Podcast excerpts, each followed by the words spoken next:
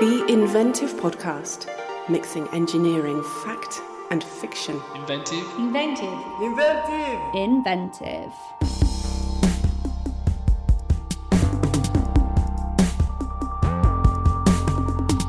Hi, I'm Trevor Cox. I'm an acoustic engineer from the University of Salford. Welcome to Inventive, where I chat to an engineer and ask a writer to create a story inspired by that conversation. Engineering is not all about big bridges, blokes in high-vis jackets, or Victorian gentlemen in their top hats, as today's guest really shows well. She's Shrouk El-Attar, an award-winning electrical engineer. She's got an extraordinary backstory, including being an asylum seeker. A lot of material to work with for the writer Tanya Hirschman. And you can hear Tanya's take on Shrouk's life about halfway through the pod. So enjoy this first episode of Inventive, which tells Shrouk's life as fact and fiction.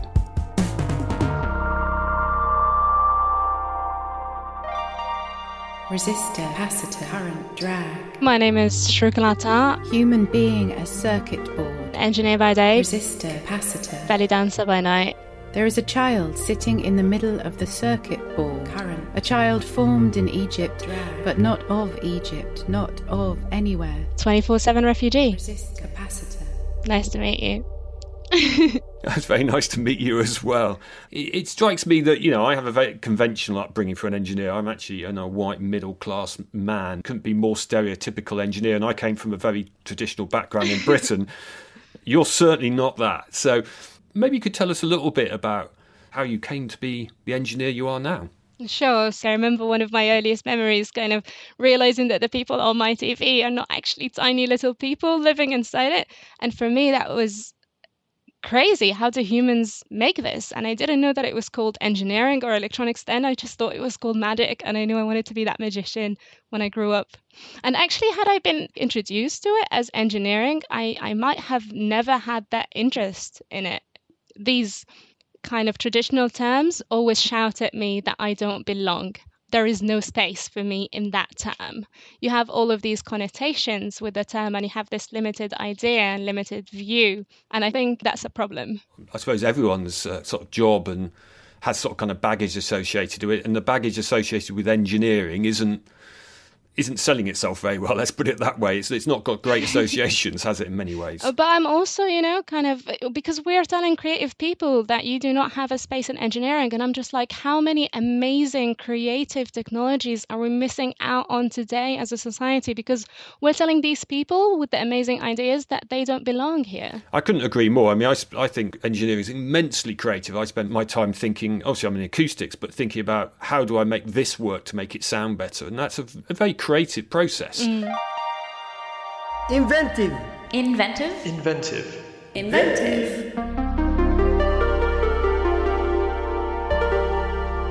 So you've got this really interesting, diverse background, having been a refugee. Sure.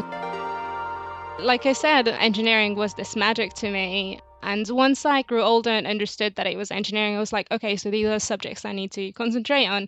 So I studied really hard and just so excited that one day I'm going to go and study this magic at university and not just be among all of these male students, but I was also going to be one of the youngest to ever study it. Um, and then uh, my family arrived to the U K in two thousand seven. I just, I didn't really know what was going on. I didn't really understand what the term asylum seeker meant. It was the first time I heard it. And then uh, they said that they're moving us to Wales. And I was like, wait, I thought whales were the fish. And anyway, we ended up in Wales, uh, my adopted home now. And um, I went to school. I finished my A-levels. And then I was so excited to finally apply to university to study this magic. And then I found out that I couldn't.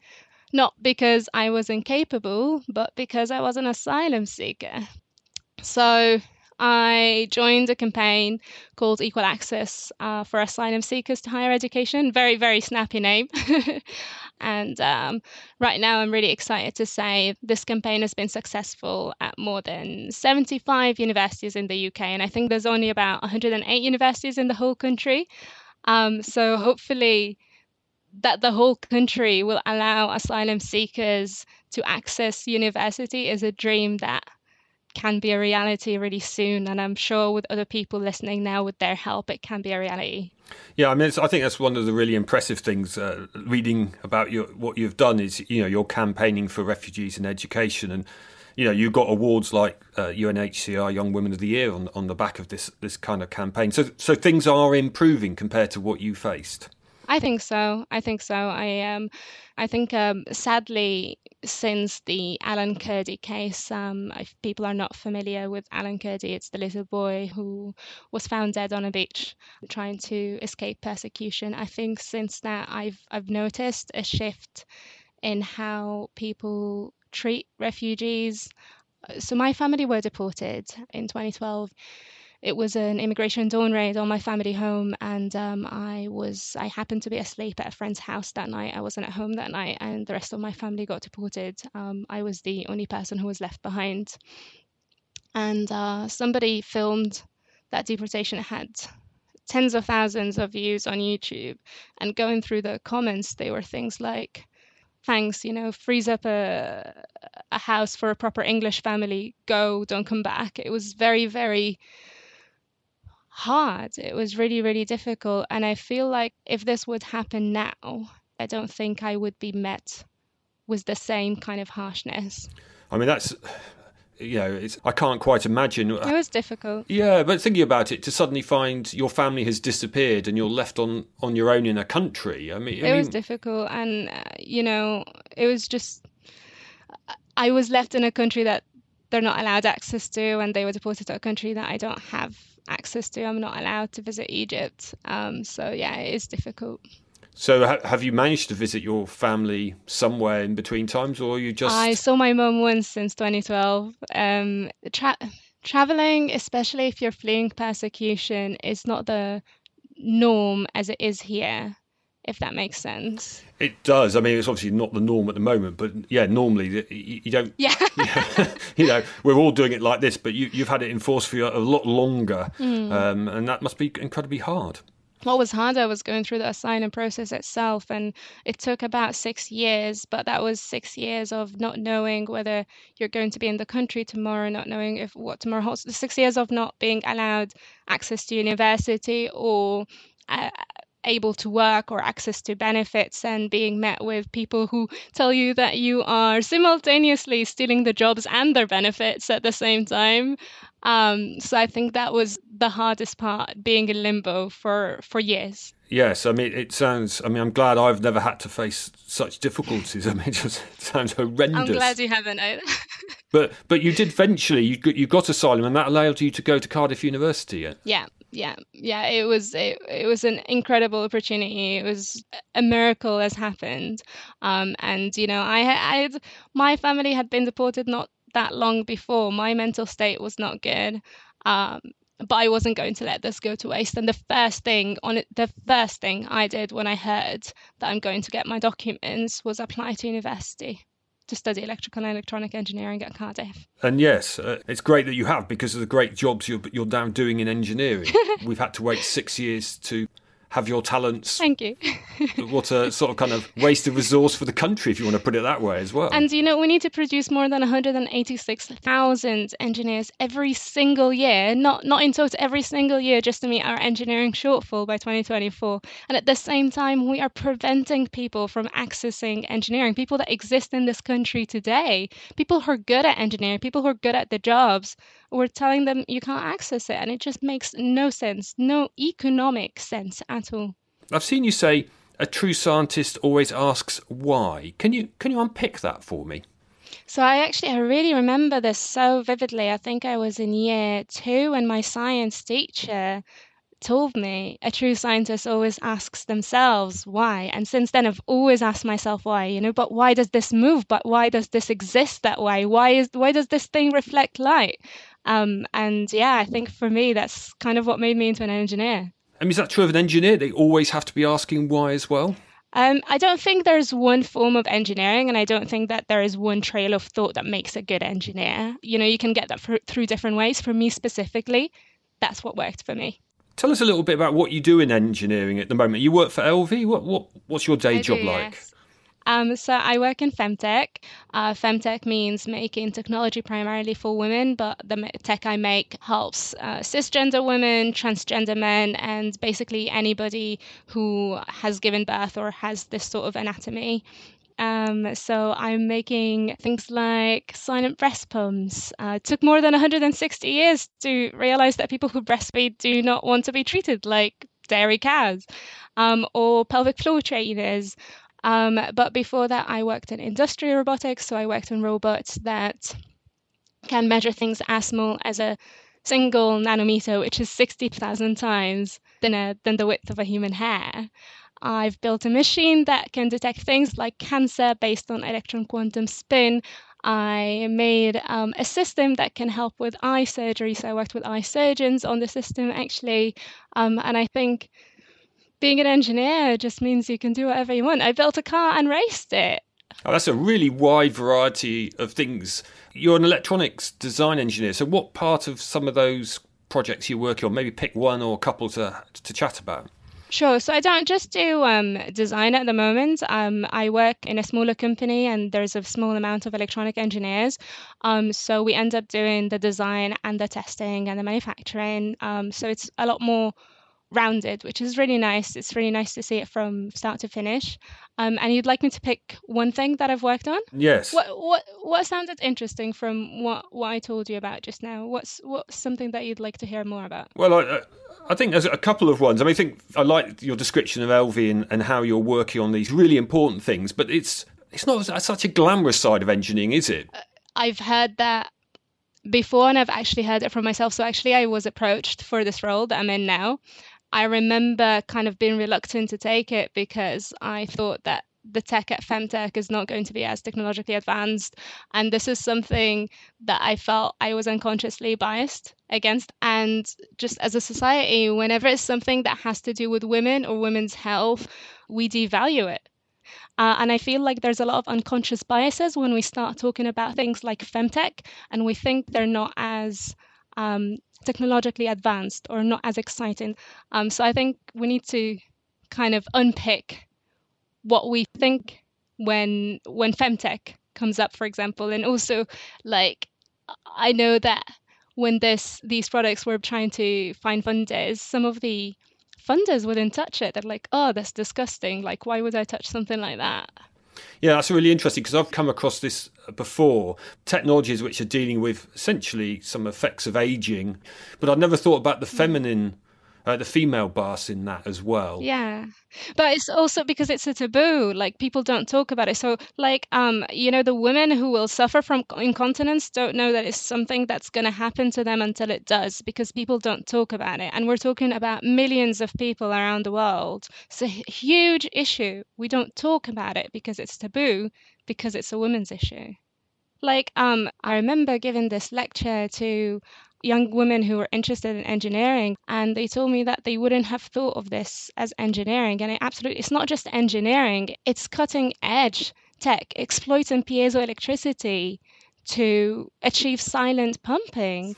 Yeah, and I think we think about engineering, often think about, I know, big bridges or whatever it might be. But one of the complications mm. you have is you're you're actually working a really difficult engineering problem because you're having to deal with biology, which is much messier and harder to deal with than bits of construction. You know, that idea of what an engineer looks like is really outdated and it needs to change. Engineers don't all wear hard hats or, or work on bridges. Of course, that engineering exists too, and it's important to highlight it.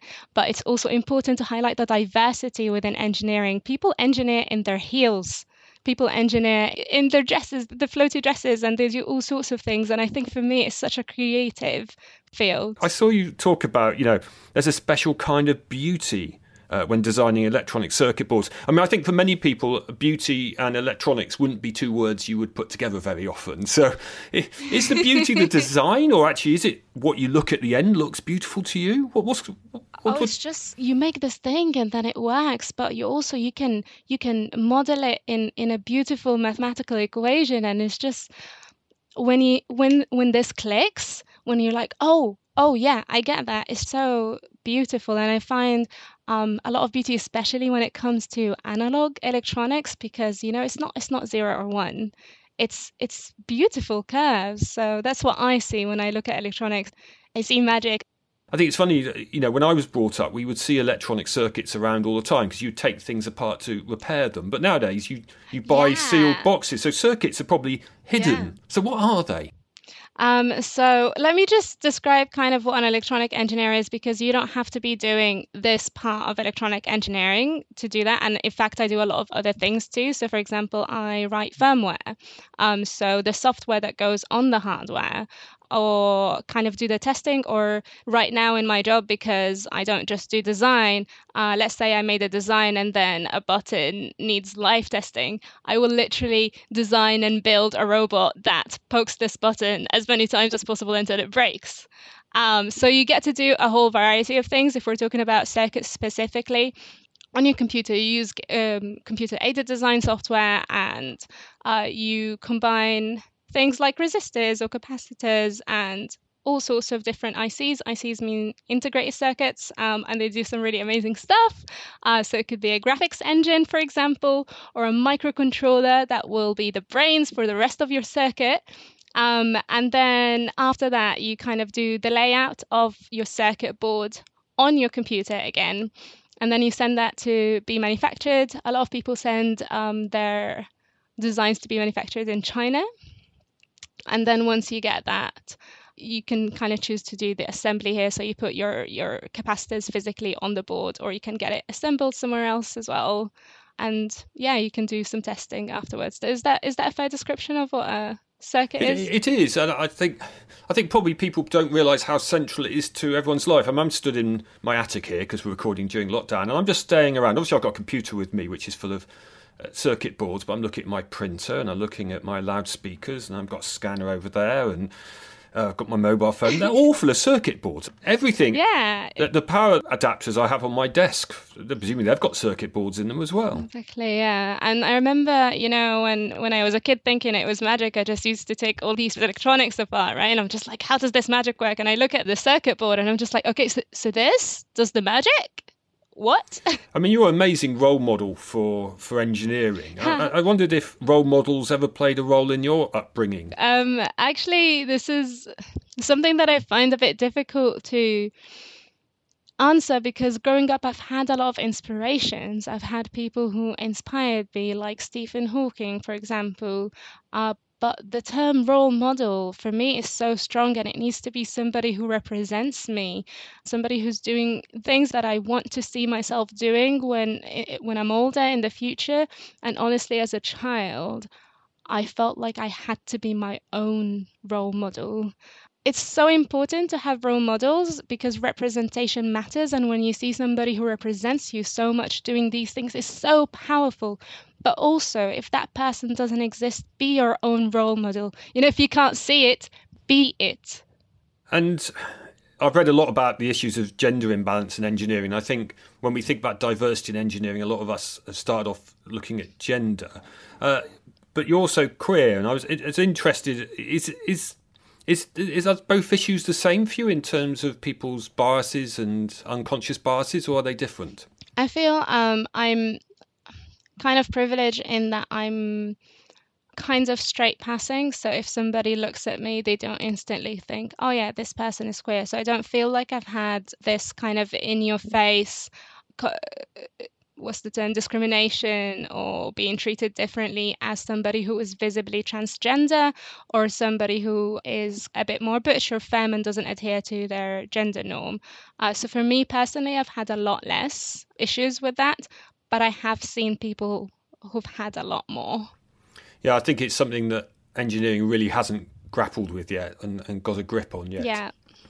Uh, and I, I must ask you about Dancing Queer. I did I did actually manage to find a YouTube video of you doing Dancing Queer. So this is a beard-wearing drag persona you have. I mean, uh, what led you to do that?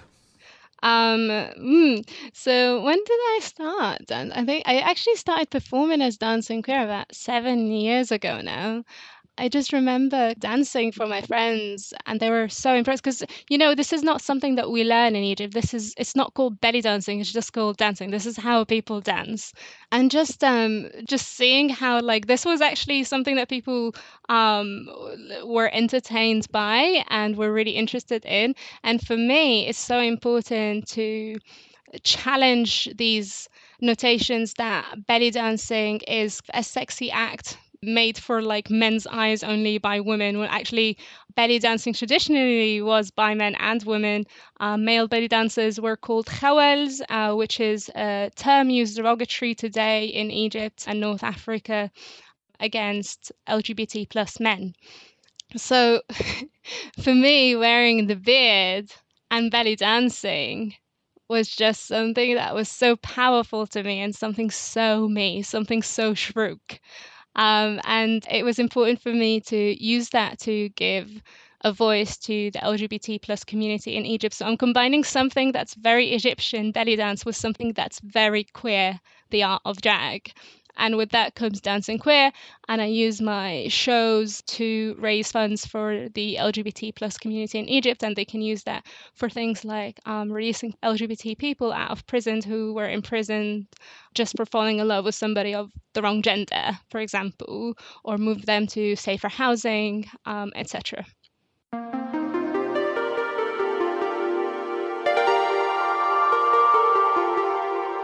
In this invented podcast, we're, we're exploring engineering both through fact and fiction. And in your case, we've asked award-winning writer and poet Tanya Hirschman to write a piece uh, inspired by you and your work. And, and, and she's into hybrid writing, so she writes science, she writes uh, fiction, she writes poetry. So that is so exciting. I, I, I want to hear. I'm excited because I don't know That's quite amazing. What she'll do as well.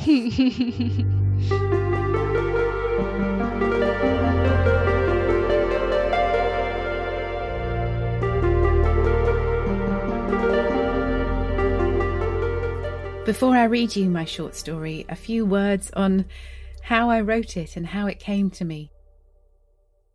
When I listened to the interview with Shrouk, first, my first reaction was I was just, you know, I was blown away by her. And I thought, wow, she's just astonishing. I don't think I could make up a character who was as interesting and as passionate and as talented as she is. But then as I listened to it again and I started jotting down some notes, things began to jump out at me, and this idea of, firstly, her love for circuit boards and the story of how she first developed her love for science and engineering made me think about this idea of a human being as a circuit board. My brain works this way anyway. I have a background in science, but I was never really cut out to be a scientist. I have such a love for science and such an interest in it that I have allowed myself in the thirty years since I studied maths and physics to take science and play with it and play with the themes and, and allow myself to experiment. So for me, it wasn't such a stretch to think of this phrase, human being, a circuit board. And the other idea that leapt out at me from listening to Shrouk and that wonderful interview is words. And firstly, she's not a native English speaker, so she by necessity has two words for everything. And so there's that issue of language, and then the language of science, and the language of magic, and these things, how they impact a human being's life, and how they could, I thought to myself, how can this be used as a structure for the story? So the main thing was it allowed me a way in, it allowed me to start, and I had to put aside my slight fear about writing about not just a real person, but a real person who's still alive and is then going to listen to my story. And I'm very grateful to have been introduced to Shrouk and her, wow, just everything she does and everything she is and everything she undoubtedly will do. So I'll read you my story.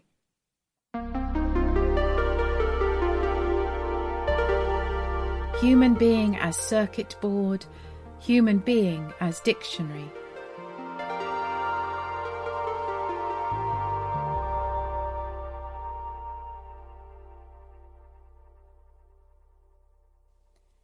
Resistor, capacitor, current, drag. Resistor, capacitor, current, drag. There is a child sitting in the middle of the circuit board. A child formed in Egypt, but not of Egypt, not of anywhere. What are you doing? We ask the child, who is very busy. Making something, the child mumbles. "What are you making?" The child lifts her head, looks us straight in the eye. "An engineer," she says. Resistor, capacitor, current, drag. Resistor, capacitor, current, drag. On the video, the young woman with the face piercings, glasses and the enormous hair is sitting soldering in a lab. "I design circuits," she says, "for things like massive robots that provide measurements for the aerospace industry, all the way to tiny encoders that can measure to a nanometer." The young woman looks amazed.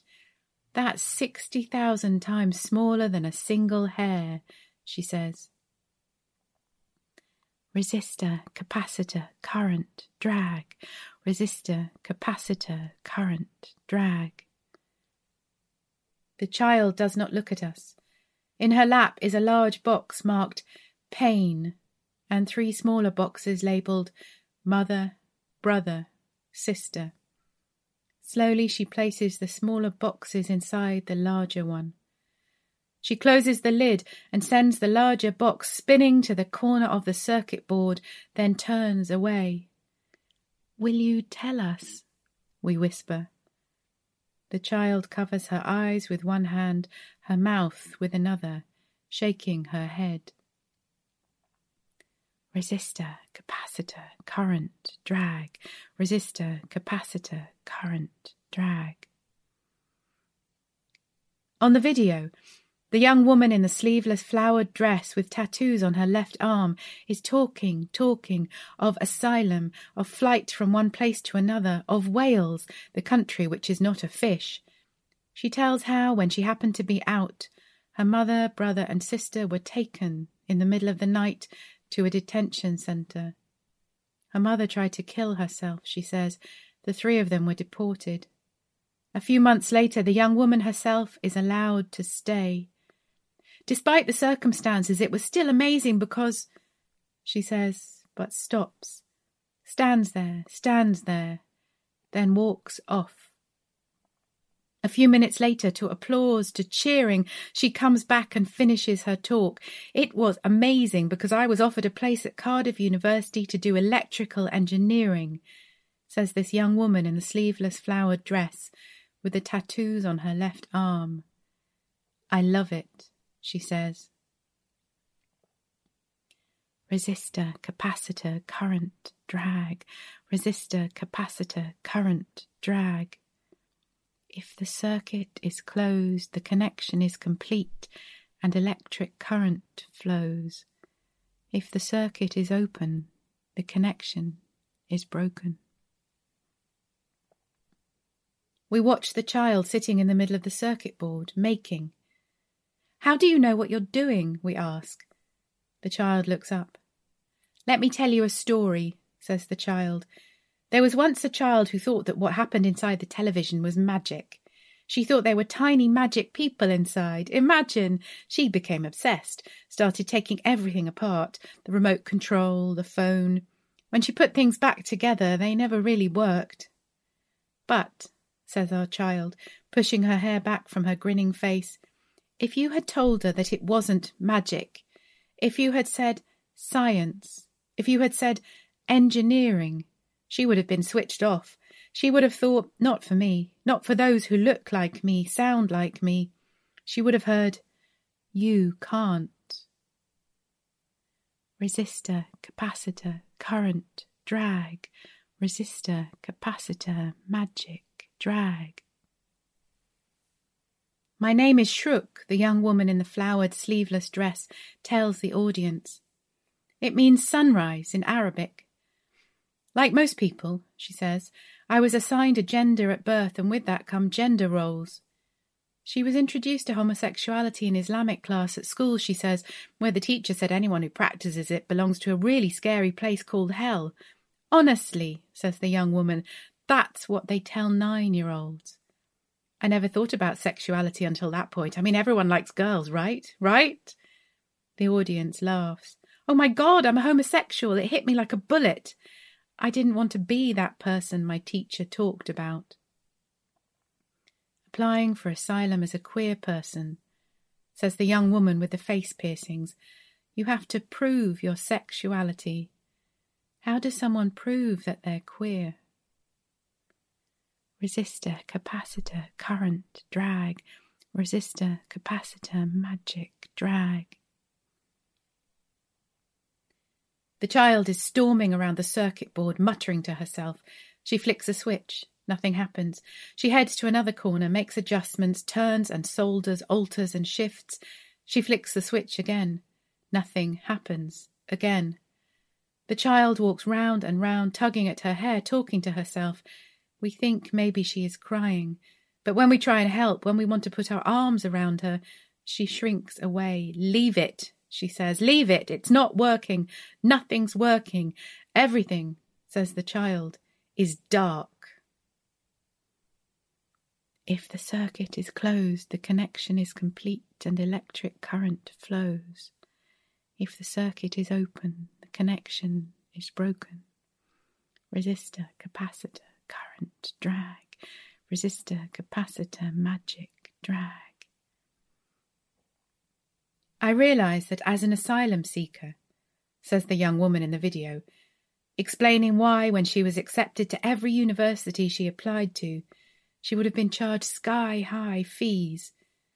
You get treated as an international student, someone who travels to seek education. I travel to seek safety, she says. So she had to turn down the university places. It takes the life out of you, says the young woman. When finally she is granted asylum, sitting in electronics class, she looks at the ceiling.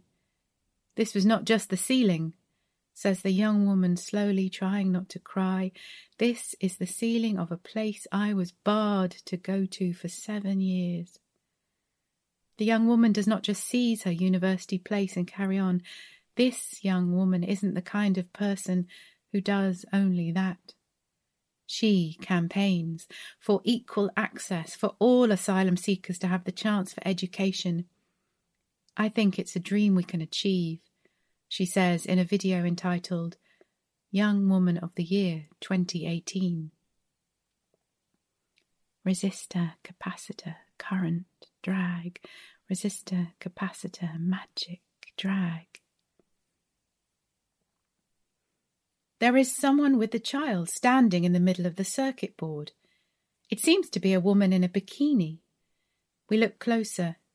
It is a woman with a beard, and we think of Hatshepsut, the female pharaoh, and we see it is not a bikini, not for lounging on a beach.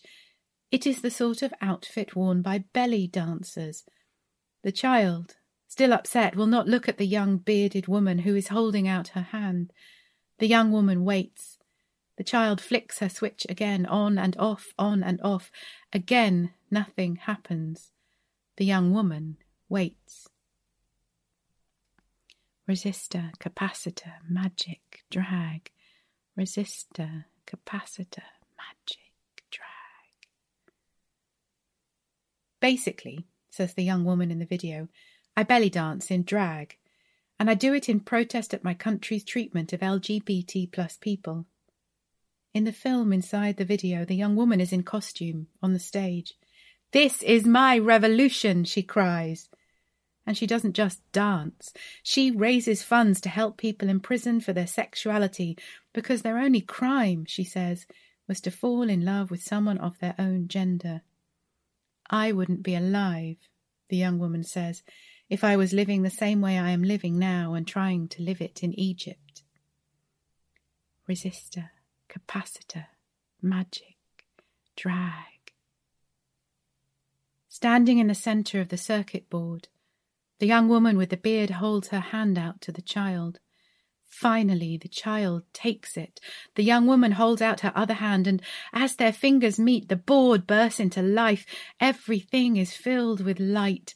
We watch as the child and the young woman dance faster and faster. We think we hear them laugh. We listen as they dance and laugh until the light is so bright we cannot see them anymore. If the circuit is open, the connection is broken. If the circuit is closed, the connection is complete and electric current flows.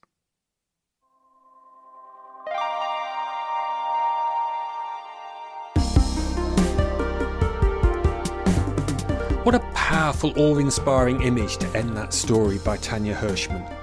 Engineering is all about making connections, not least because we're usually working in teams.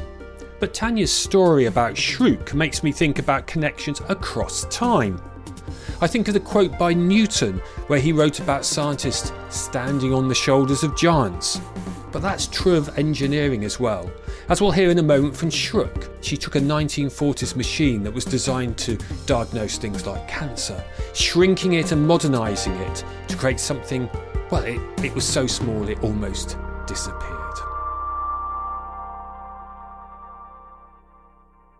So I worked on something called electron spin resonance. Um, so most people wouldn't have heard of electron spin resonance, E S R, but they've heard of M R I. Um, and it's a bit similar, but with M R I, you are vibrating the water molecules to know what organic material you're looking at.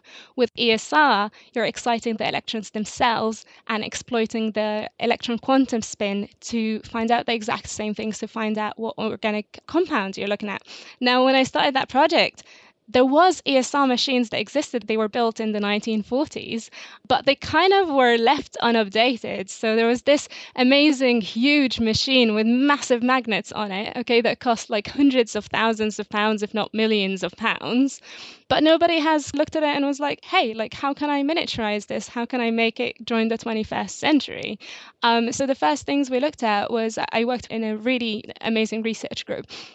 Was these two giant magnets that were one meter in diameter each, and looked at the current technologies and realized, hey, you know, you can get the same magnetism in a two millimeter by three millimeter magnets.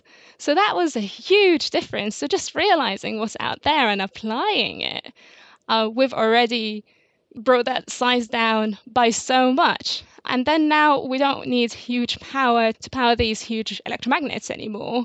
So everything else can be low power. Everything else can be miniaturized. Um, so I used a really tiny V C O, voltage controlled oscillator, to um, get these frequencies that I needed, okay, um, instead of these giant things that existed in that machine. And in the end, we transformed this huge machine into something that was one meter square and cost less than three hundred pounds to make, instead of tens of thousands of pounds, if not hundreds of thousands of pounds or millions of pounds. And, and these are medical imaging. So, I mean, I'm used to M R I. I've, I've li- laid in one of those big white donut scanners and had various parts of my body looked at. It, it's, a, it's an imaging process to look for cancer, is it? Uh, and other things. It's uh, more, what's the term, uh, spectroscopy. Are you familiar with spectroscopy? I'm familiar with spectroscopy. I wonder if we could unpick that. Uh, my dad was sure. a microwave spectroscopist, um, so I, I know quite a lot about it, but not everyone does. So everything sort of has its own fingerprint. At a certain frequency, mixed with a certain magnetic field, each material will have an absorption curve. And for each material, that looks different. For each one, it's got its own very, very unique fingerprint. And when you see that on your graph, when you see that absorption, you know what you're looking at. That's spectroscopy. Does that make sense? Yeah, so that enables you to look at someone's body and, and detect different parts. And part of that could be things like tumours and cancer, I guess. Is that the kind of thing you, you could do with it? Exactly, yeah. You can transfer that into imaging later on using software if you want. Um, obviously, where I was was not at that stage. It wasn't even a commercially ready stage yet. It was a proof of concept stage. And what do you think you've personally taken from having a childhood in, in Egypt, then coming to here, then having your family deported, having to fight for your position as asylum seeker? I mean, what... What do you what, what do you think that's done to you as, a, as an individual? And, and and does that help with engineering at all? I think it's made me kind of, it's really hard for me to quit. I feel like I fight for things a bit more. But honestly, and, and to, to, to be completely truthful, and this is something I've only been kind of open about quite recently, I almost quit engineering completely. Um, I worked for somebody who made me feel like I was an awful engineer, and whatever I did, it, w- it wasn't good enough. It would never be good enough. I might as well kind of stop trying. I worked for a bully, but I didn't know that this person was a bully. I kind of blamed myself. And I don't think that quitting is for losers, you know, kind of knowing when to quit is a really, really, really good skill. But that was not the time for me. That was not it for me. Um, and had I quit back then, I, I wouldn't be able to be on your show today and, and speak about all the cool engineering stuff I've done. And do you think there was prejudice in there against you as a woman? or, or This person was a general bully for everyone, but I feel the kind of the surrounding process. So let's say you report this instance, for example, you're more likely to not be believed if you are a woman. You're more likely to be called a troublemaker if you are a woman. You're more likely to be called hysterical if you are a woman. So the wider problem, the wider issue, the what made me almost quit was because of unconscious biases that we all have, me included. I catch myself all the time, all the time being unconsciously biased against women in my field. And I am somebody who people view as a champion for diversity in engineering. So when it runs this deep, it's just, you know, something needs to be done about it. Yes, I mean, it's shocking when your first thought, you know, un- unpleasant thoughts can come through, but you have to kind of work to suppress those rather than celebrate them and carry on bullying people, don't you? Exactly, yeah, exactly. And, you know, I, I'm just, I feel so lucky and supported right now working in a team and, and, and for a manager who's who's helping me grow. Um, and I think that's a beautiful skill, and it's an important skill to have. It's an essential skill to have if you are going to be managing people. You need to be able to help your employees grow, and you need to know what constructive feedback looks like. You need to know that it's geared towards your employees' improvement, not breaking them. I mean, if you could wave a magic wand and, and, and improve engineering in some way, well, I mean, what would what would you do? I would like for a lot less engineering arrogance. Um, so I speak with a lot of engineers, and all they know what to say is jargon. We need to change our language. Uh, we need to make it more accessible. We also need to change the default routes into engineering. Why is it just the university route? Why can't we take on more apprentices? Why, when we do take on apprentices, why do we look down on them compared to somebody with a degree, even though they've got the same amount of knowledge, if not more, about this particular company or product? Uh, so, yeah, these are just a few things off the top of my head to change. Yeah, I mean, I agree with all of them. I mean, especially the only route in is through a degree, and about the vocational education being seen as less good, if I could put it that way, or less prestigious than the academic. And it makes no sense, because these people, you know, they've learned practically, and honestly, in so many examples, I found that they understand a lot more what they're talking about than somebody who's had only theoretical knowledge through a degree. Looking to the future, I mean, what would you like to engineer in the future? Hmm.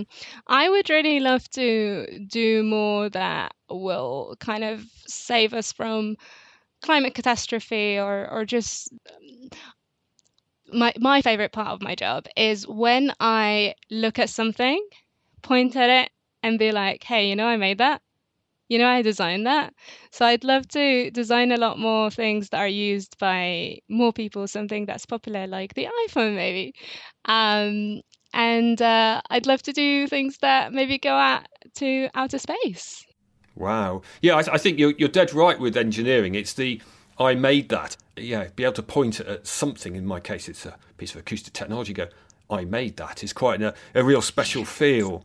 Um, and I think it's interesting you mention outer space and you mention climate catastrophe, because I think, I think with, with climate change, people think that's a scientific thing. But in the end, there's going to have to be a lot of engineering to solve that problem, isn't there? And we don't do anything on our own, okay? So even in engineering, you're working with other engineers, you're working with other scientists, you're working with data scientists, uh, you're working with artists to make your product look nice, to make it so that other people want to buy it, for example. Um, so, yeah, it's it's not going to be one thing ever. I mean, your early, just dialing back slightly, I mean, your early life was in Egypt. Presumably there isn't a cultural expectation that women will become en- engineers in Egypt, or am I saying a stereotype that isn't correct? Ah, uh, it's actually, hmm, I feel like there are things we can learn from uh, countries like Egypt, because the uptake for engineering is a lot higher than here. So it seems pretty evenly split. Right now in the U K, it's twelve percent. women, up from eight percent when I started studying in twenty thirteen. So it's very, very, very slow progress. Um, and we are the lowest in Europe. Well, we're not in Europe any longer, but let's just say. But when it comes to getting a job in engineering in Egypt, that's where the split becomes really bad and actually almost non-existent for women, um, from my experience.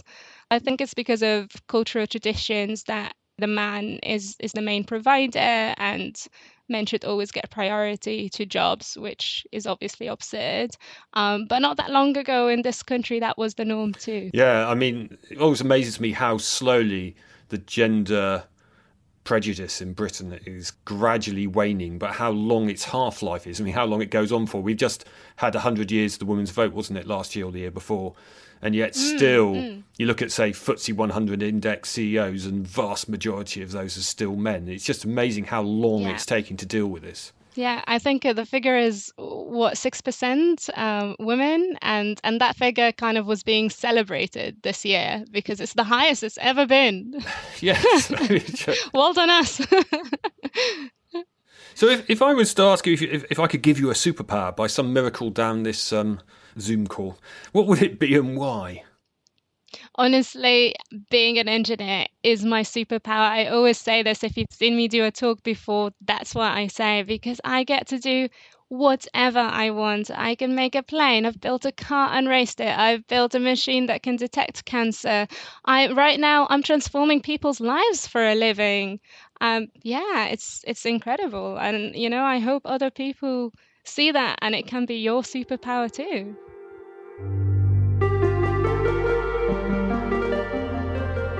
If the circuit is open, the connection is broken. If the circuit is closed, the connection is complete and electric current flows.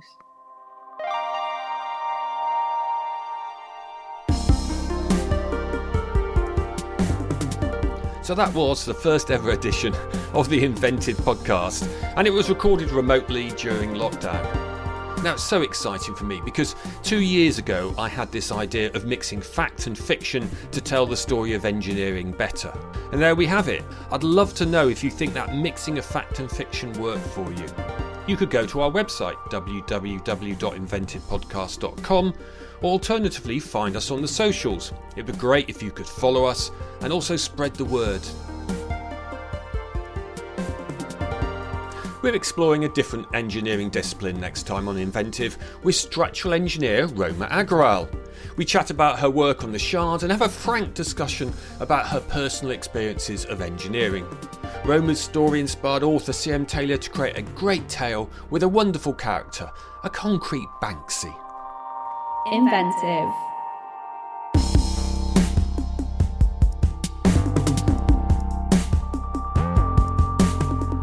Now, this podcast wouldn't have happened without a great team, so thanks to all of them. We have Anna Scott-Brown and Adam Fowler, who were the producers. We have music, which was composed and performed by Brendan Williams, and animations by Annabeth Robinson.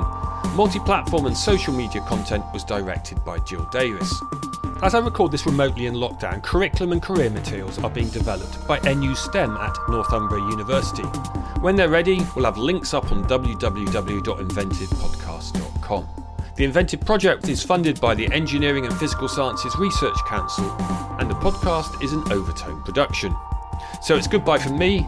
Until the next time, acoustical engineer at the University of Salford, broadcaster and writer, Professor Trevor Cox.